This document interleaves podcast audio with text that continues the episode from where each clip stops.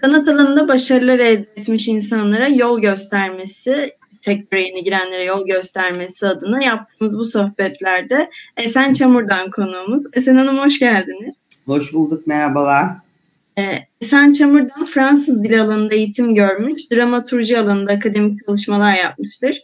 Esen Hanım aynı zamanda Türkiye Tiyatro, Tiyatro Vakfı kurucu başkanı ve yazar. Evet Esen Hanım siz de kendinizden bahsetmek isterseniz buyurun lütfen. Allah siz bahsettiniz benden. ben ne ekleyebilirim diye düşünüyorum. Ee, e, aslında bu e, benim çalışmalarım yani bu e, tiyatroya ilgilenmem liseden başladı onu söyleyebilirim. E, hiç şey yani çocukluğumda hiç öyle tiyatroyla hiçbir görme yani görmemiştim bile tiyatro. Fakat niye ailede var sanıyorum. Ailenin bilmediğim tarafında. Ee, ben liseye girdim, tiyatro okuluna girdim. Bitinceye kadar da e, hem oynadım hem işte tiyatro okulu başkanlığı yaptım. Öyle bir aşk doğdu. Onu söyleyebilirim. Aslında bu dramaturgiyle de pek aslında böyle başını yani yola çıkarken dramaturg olmak falan aklımda yoktu. Sadece tiyatro tutkusu vardı. E, ve de e, Fransız Floresi'ne geldiğim zaman da e, Haldun Taner orada seminerler veriyordu. E, tabii hemen onu bulduk. Biz başı 4 yıldır filoloji, 4, e, 15 kişi başladık.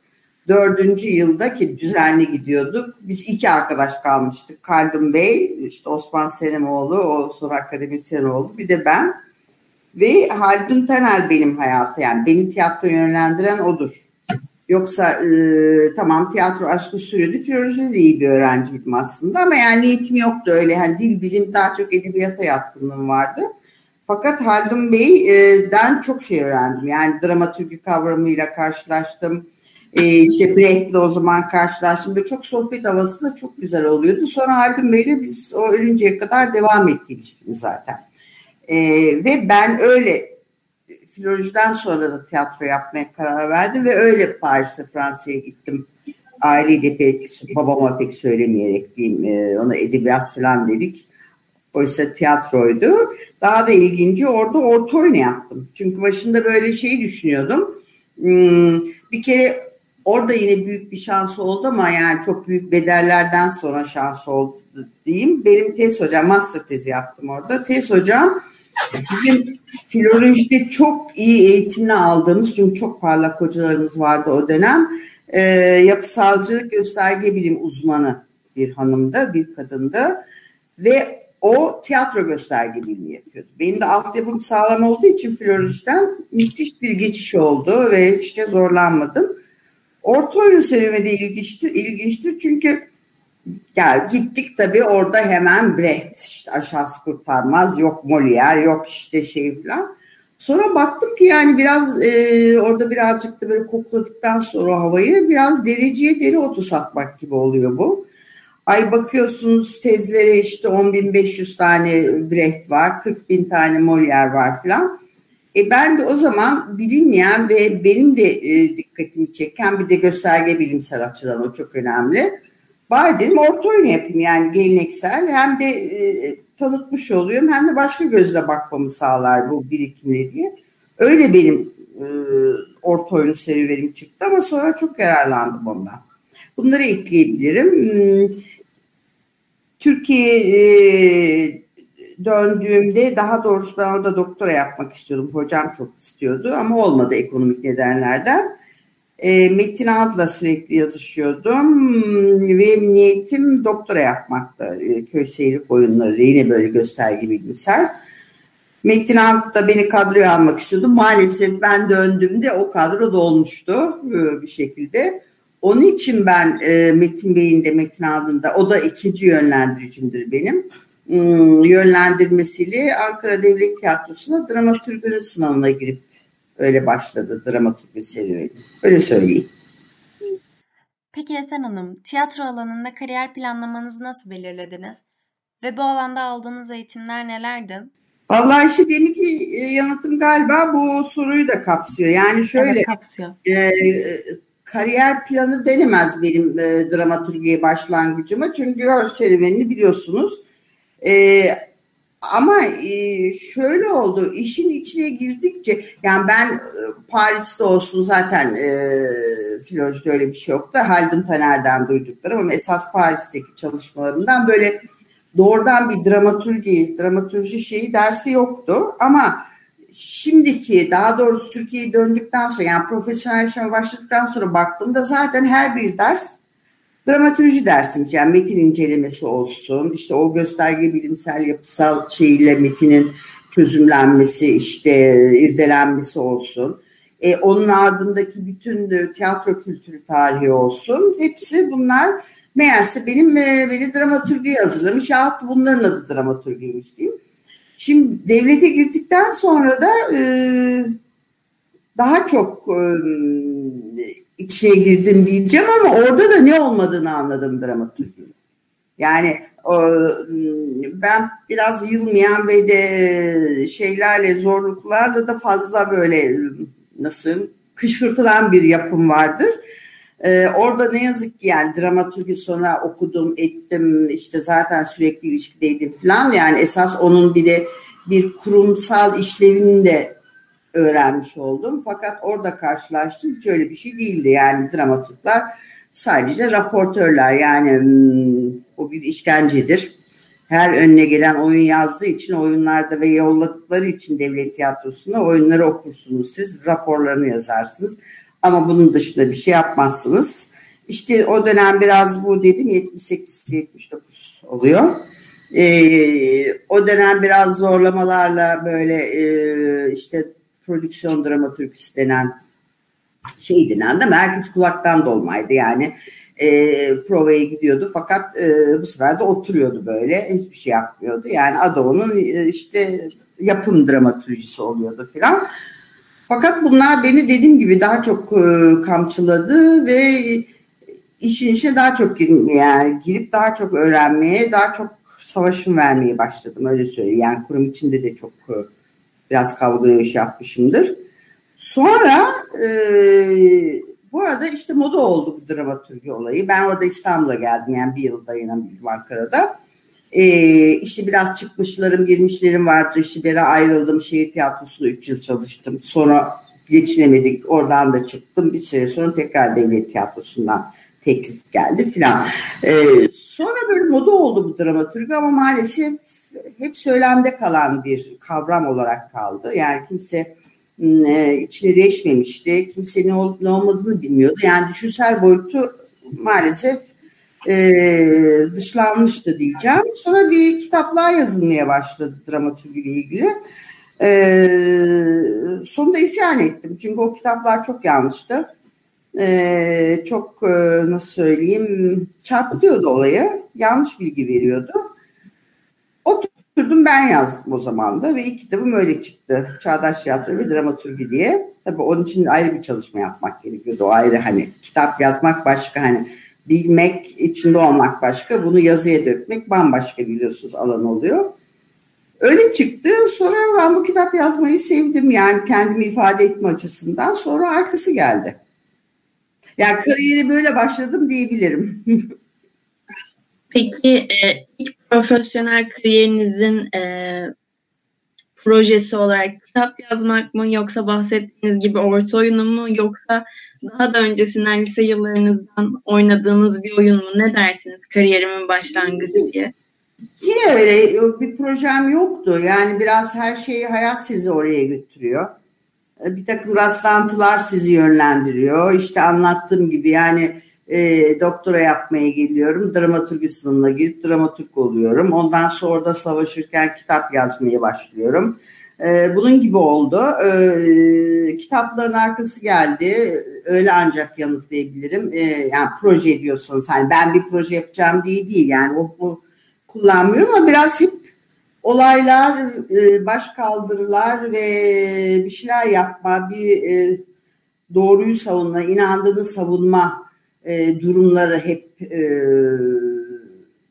beni iteledi, yaptıklarımı yaptırdı diyeceğim. E, örneğin ondan sonra altı kitabım daha vardır. Benim hepsi işte e, Türk tiyatrosunun bir yazar, bir e, yazarının e, dramatürjisidir yahut da bir e, izlekten yola çıkarak örneğin Çağdaş Türk Tiyatrosu şiddet görünümleri gibi ya da işte e, Haldun Taner seyir defteri gibi yani ya bir yani monografik bir şey oluyor yahut da e, izleksel bir şey oluyordu. Mesela onlar da hep e, yine Türk tiyatrosu ile ilgili şimdi artık Türkiye olduğu için azınlıkların tiyatroları da girdi yani bu vakıfla birlikte. E, ama o zaman Türk tiyatrosu ilgili hiç doğru düz bir araştırma yapılmadığını, incelenmediğini, hep mış gibi olduğunu maalesef bizde her alanda öyledir. Hiç derinlemesi bir şey yapılmadığını e, görüyordum, gözlemliyordum ve çok rahatsız oluyordum ama çok çok rahatsız oluyordum. Ee, özellikle e, okulları suçluyordum tabii yani tiyatro okullarını, işte konservatuvarları. O zaman yine iş başa düştü. Bu sefer de e, yani bunlar kendi işte proje ise bunlar yani proje deyince önceden hazırlanmış oluyor. Benimki spontane oluyor yani spontane tabii birikim sonucu oluyor. E, o zaman da oturdum işte e, Sabahattin Güdel Aksal'ın ve çok yanlış yorumlanan işte şey vardır kahvede şenlik vardı öteki oyunları da öyleydi. Oradan başladım yazmaya. İşte Haldun Taner yani e, söyleyeceğim e, şey nasıl anlatayım yazarlarla ilgili e, sözüm vardı ve ben o sözü söylemek istiyordum bir bakış açısı e, önermek istiyordum. E, özellikle e, incelemecilere, öğrencilere, araştırmacılara. Öyle gitti. Sonra bu vakıf geldi tabii. Daldan da atlıyorum ama böyle bak, baktım ki şimdi çizgisel gidiyor. İstiyorsanız böyle gidelim ya da keseyim. Siz sorun nasıl ister?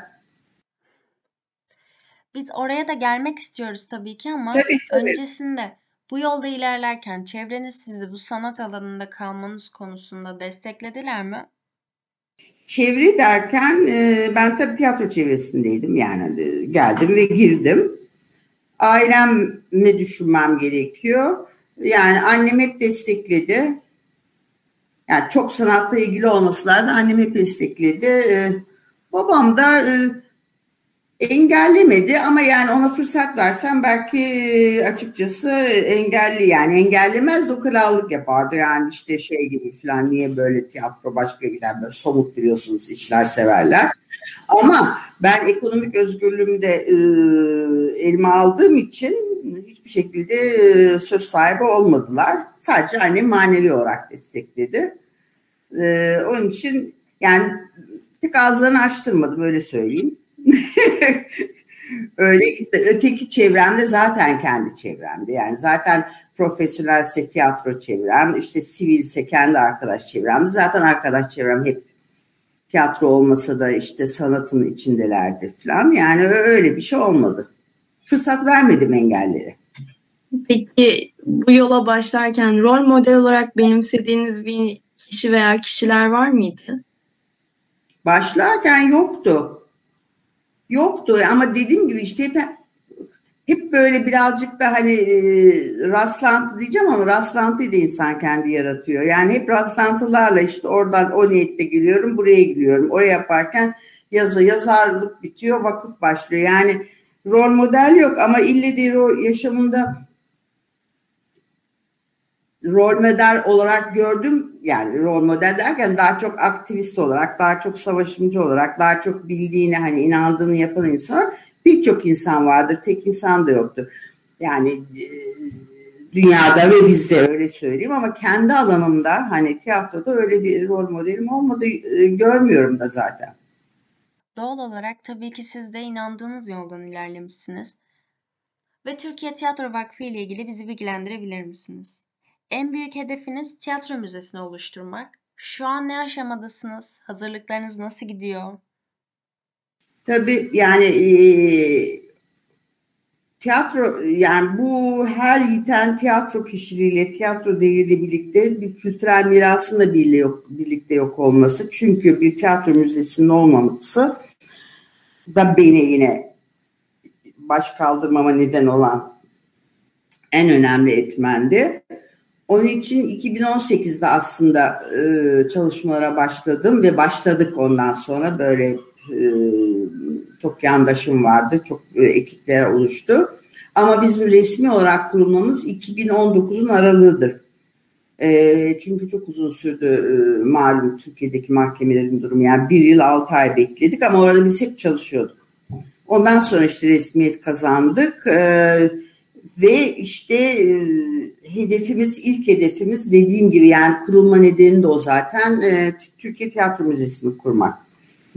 Çalışmalarımıza gelince daha biz kurulmadan önce e, gönüllerden oluşan ekipler kurulmuştu. Gönüller de hep öğrenciler zaten yani daha çok çünkü oradan daha çok talep geldi. Dramaturgi eleştiri bölümündeki öğrenciler ve o bölümle yakından yakından çalışıyoruz.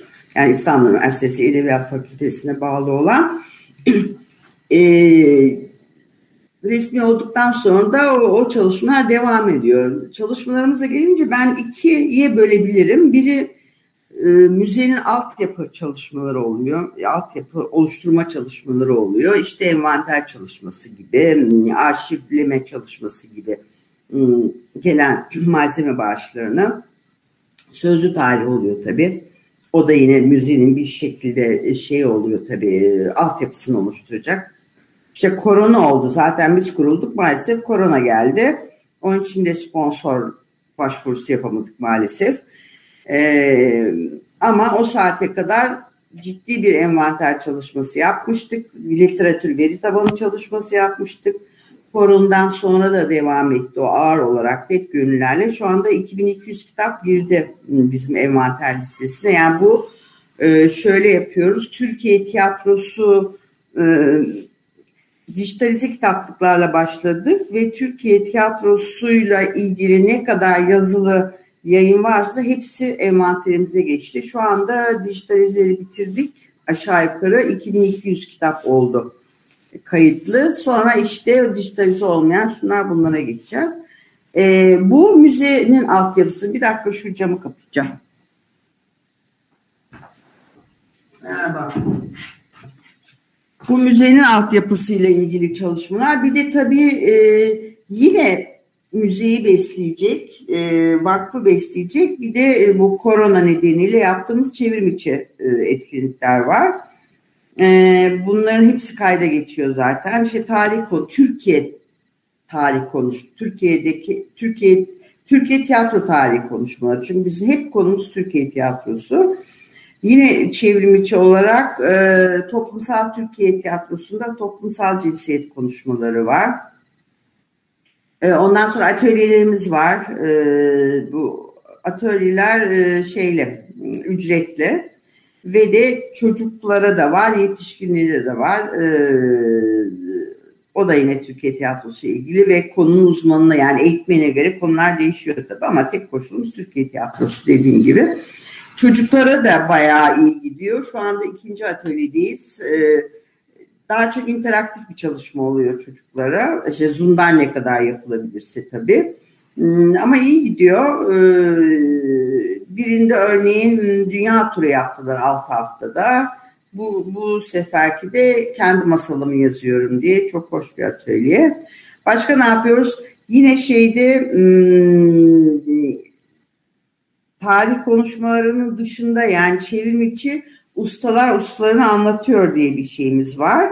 O çok ilgi görüyor. Çünkü bugün ustaları Örneğin Tilbe Saran gibi, örneğin işte Bülent Emin Yarar gibi yani hepimizin tanıdığı ama ciddi ustalığa erişmiş kişiler kendi ustalarını anlatıyorlar. Bu da bir tür yine sivil tarih oluyor. İşte Metin Akpınar olacak. Bir de Şarkı Tekantı'da işte Haziran sonunda herhalde bitireceğiz şimdilik. Ekim'de başlamak üzere. Aklıma gelen bunlar. Hmm, Evet. Yani aslında birçok sorumuza bu projeleri detaylı anlatarak çok güzel bir şekilde cevap verdiniz ve çok güzel çalışmalar hepsi. Ne güzel. Evet. Siz de bekleriz. evet. Koronadan sonra mutlaka uğrayacağız. Mutlaka. Umarım yardımcı da olabiliriz. Bu süreçte görev de alabiliriz. Desteklemek Tabii isteriz. Biz hep gönüllerle çalışıyoruz zaten. Çok tatlılar. ee, o zaman birazcık e, gündemi de konuşalım istiyorum. Ee, pandemi dünyadaki her şeyi etkilediği gibi sanatı da etkiledi. Ee, sanatın iyileştirici gücünü pandemi sürecinde görebildik mi? İnsanlar üzerine nasıl bir etkisi oldu? Valla sanatın e, etkileyici gücünü benim izlediğim kadarıyla tabii pandemide pek göremeyiz. Çünkü sanat yani belki kitap yazanlar, yazarlar ama seyirciyle buluşmayan, pardon okuyucuyla buluşmayanlar ya da kitap satışından da söz etmiyorum. Sadece yaratıcı süreçte e, zaten tekil bir şey olduğu için sanıyorum yazarlara pek dokunmaz. Ama e, ressamları da hadi diyelim hani e, resim yapıyorlar. Hadi sergileri ertelendi. O da bir tabii kötü etkidir ama o da nispeten yaratıcı süreci etkileyemiyor ama kanımca esas e, sahne sanatları çok eklendi. Buna müziği de koyuyorum yani müzisyenler çok etkiler. Yani doğrudan seyirciyle ilişkili olanlar çok çok kötü etkilendi. Zaten siz de biliyorsunuz zaten maalesef özellikle müzik alanında intiharlara kadar gidiyor iş. E, tiyatroda nasibini çok fazla, fazlasıyla aldı. Çünkü tiyatroda en fazla etkilenen bence yaratıcı süreç olarak çünkü Müzisyen de biraz öyle birebir yine seyircisiyle bir interaktif şey oluyor. Tiyatronun da oluyor ve çok kötü oldu. Tiyatrolar çok mutsuz. Yani daha dün yine bizimle gönüllü çalışan bir tiyatrocu arkadaş kapadı yine topluluğunu. Yani dağıldı ve bu e, tiyatronun dağılması da çok acı oluyor. Çünkü bir topluluk dağılıyor. Bir kişi, iki kişi değil. Yani o maalesef kötü oldu ve yani sanatın iyileştirici gücü, iyileştirici gücü e, nasıl söyleyeyim güçsüz kaldı. Özellikle birebir e, izleyici ya da seyircisiyle e, yaratıcılığını e, şey, iş üreten, yaratıcı olmaya çalışan e, sanat alanlarında. Öyle söyleyebilirim. Evet. Keşke sizin gibi destekleyen, sahip çıkan, daha çok artsa diyeyim. Şuna da değinmek istiyorum. Çocuklarla yaratıcı drama çalışmalarında bulundunuz ve sanat atölyeleri düzenliyorsunuz. Bu kapsamdan ve katkılarından bahsedebilir misiniz? Ne katkısı mesela? Efendim? Geleceğe yönelik olarak. Çocuk çocuklarla çalışmaları mı? Yani Çocuklar çalışmayı ya zaten çocuk çok severim o ayrı ama çocuklar sanatta çocukla çalışmayı çok önemsiyorum ben. Ee, çünkü e, onlar geleceğin bizim geleceğimiz oluyorlar. Yani onlarla ne kadar e, sanatla tanıştırsak onları, ne kadar e, yaratıcılıklarını yani yaratıcılık derken kendilerini ifade etmelerine, e, ne bileyim e, kendini sanat yoluyla ifade etmelerine. Bu çok hoş bir şey işte. Yani bizim yapmaya çalıştığımız bu. Bence bu yaratıcı atölye, yaratıcılık atölyeleri diyelim. Çünkü bir tek drama değil, resim de oluyor, müzik de oluyor, her şey oluyor. Yani çocuğun kendini bir başka bir renkli alanda şey yapması onu çok mutlu kılıyor. Örneğin resim yaparak, şarkı söyleyerek, oyun oynayarak ve bu o sanat dalıyla tanışmasını da sağlıyor. Belki içinde öyle bir güdü varsa ileride olursa olur ama olması hiç önemli değil bir sanatçı. Kendini ifade etmesi ve keşke onu yetişkin olduğu zaman da bir şekilde bir konsere giderek, bir e, ne bileyim sergiye giderek ruhunu dinlendirmesi çok önemli. Ama bunların dışında benim için esas önemlisi çocuğun kendini bir sanat alanıyla ama onun böyle gözüne yüzüne de bulaştırmadan kendini ifade edebilmesi. Ee, yani biz onları küçükten sanatla tanıştırıp sanatla kendini ifade etme dolayısıyla rahatlama e, bireysel e, birey olma duygusunu yaşamayı aşılayabilirsek e, inanıyorum ki e, ileride daha huzurlu, daha kendiyle barışık yetişkin olmalarını sağlayabiliriz diye düşünüyorum. Yani bu altyapı çok önemli. Nitekim biz müzede de çocuklara ve engelleri çok önem veriyoruz. Yani müzemiz umarım inşallah diyelim e, çocuk dostu bir müze olacak. Yani e, gerek mimari yani gerek müzenin e, planlanması gerek sergilerin e, sergileme biçimleri çocuk ziyaretçiyi de e, şey gözetecek. Aynı zamanda engelli ziyaretçiyi de tabii gözetecek. Bu bakımdan çok önemli. Ee, ben birazcık daha pandemi sürecinden devam edeceğim sorularıma. Ee, pandemide dijital ortamlarda da çok fazla sanat etkinliği oldu. Konserler verildi, online galalar yapıldı, tiyatro gösterimleri bile yapıldı. Sizce bu önümüzdeki süreçte bu dijital sanat etkinlikleri daha kalıcı bir hale gelecek mi? Yani şöyle, sanat etkinlikleri e, geleceğini sanmıyorum, gelmesinde zaten. Yani e, insanla birebir ilişki olan bir şey nasıl Zoom'dan konser verilir mesela anlatabiliyor? Onlar gelmez bence. Yani eşyan tabiatına aykırı. Tiyatro hiç gelmez. Konser falan gelmez. E sergi de yani şimdi sanal mı gezeceğiz? E, ekrandan sergi olmaz öyle bir şey. Ama e, ben kendi çalışmalarımdan da biliyorum şu iki yıl çok da yoğun geçti. Toplantılar bir kere e, yarısı bence Zoom'dan olacak. Çünkü trafiğe kalmak yok, şu yok, bu yok. E, çok rahat oluyor. Yani bu işin avantajlı yanı. Dezavantajlı yanı maalesef sanıyorum ofis çalışmaları da etkilenecek. Şimdi patronların da işine geldi. E, çoğu elemanını evde çalıştıracak. Dolayısıyla o evden yapılan toplantılar biraz şu anda yaşadığımız gibi bunaltıcı olabilir ama genelde onlar dışında yani e, yani böyle suismaller dışında bazı e, etkinlikleri işte toplantı gibi e, birebir görüşme gibi e, şeylerin e, ben Zoom'da devam edeceğim diyor. Zaten yanılmıyorsam öyle bir anket yapılmış. Yüzde altmış mı ne e, yanılmıyorsam etkinlik Zoom'dan devam edecekmiş koronadan sonra. İyi mi kötü mü göreceğiz.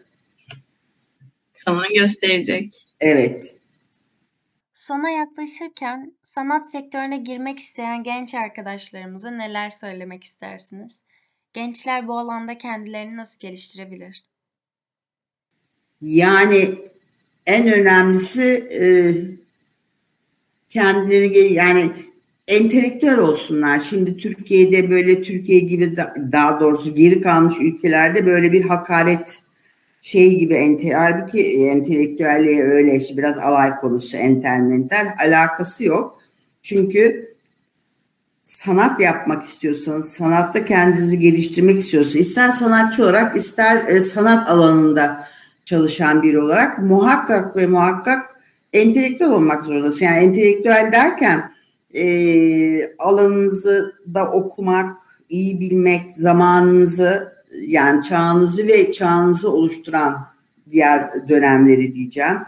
E, izlemek tabii dünya ve Türkiye'yi izlemek, düşünce üretmek ve konuda bol bol okumak mı? ille konuda okumak değil yani bir roman da insana çok şey katıyor. Bir şiir de katıyor. Ne bileyim alakasız bir olay nasıl katıyorsa bunlar da katıyor. Yani kesinlikle kesinlikle okumak, görmek ve düşünce öğretmek çok önemli ama bunun için de çalışmak gerekiyor.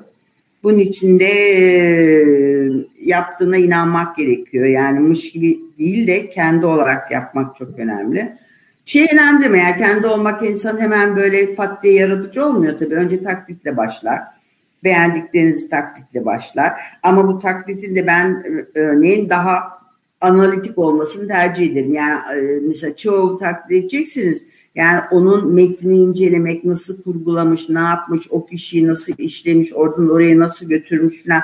Yani bunu kendiniz de deneyimlemek istersiniz. O güzel bir şeydir ama kötü olan hayatınız boyunca orada o aşamada kalmak yani taklit aşamasında kalmak kötü. Bunun için de kendi olmak çok önemli oluyor. Yani bizim bütün e, sorunumuz, nitekim son kitabımın da adı odur. Kendi olmak veya olmamak diye. Çünkü metinlerimizde de o vardır yani o gözle bakınca. Kendi olmak çok çok çok önemli. E, son sorumuz, e, ufkunuzu açan kitap, film ya da herhangi bir tiyatro oyunu hani e, ya beni çok etkiledi eminim sizleri de etkileyecek dediğiniz eserler varsa onlardan birkaç tane örnekleyebilir misiniz acaba? Yani bu işte bana sorabilecek en zor soru budur. Bu rol model gibi. Benim hiç hayatta enlerim yoktur. Hani en sevdiğim kitap, en sevdiğim işte oyuncu. Çok okurum. Ee, Birçok yazarı severim. Fakat şimdi bir yazarı sevince de onun bütün e, yapıtlarını sevmek olmuyor benim için. Yani mesela bütün yapıtları neredeyse sevdiğim Tolstoy'dur. Ne bileyim Ahmet Hamdi Tanpınar'dır bizden de bir örnek var. Çehov'dur.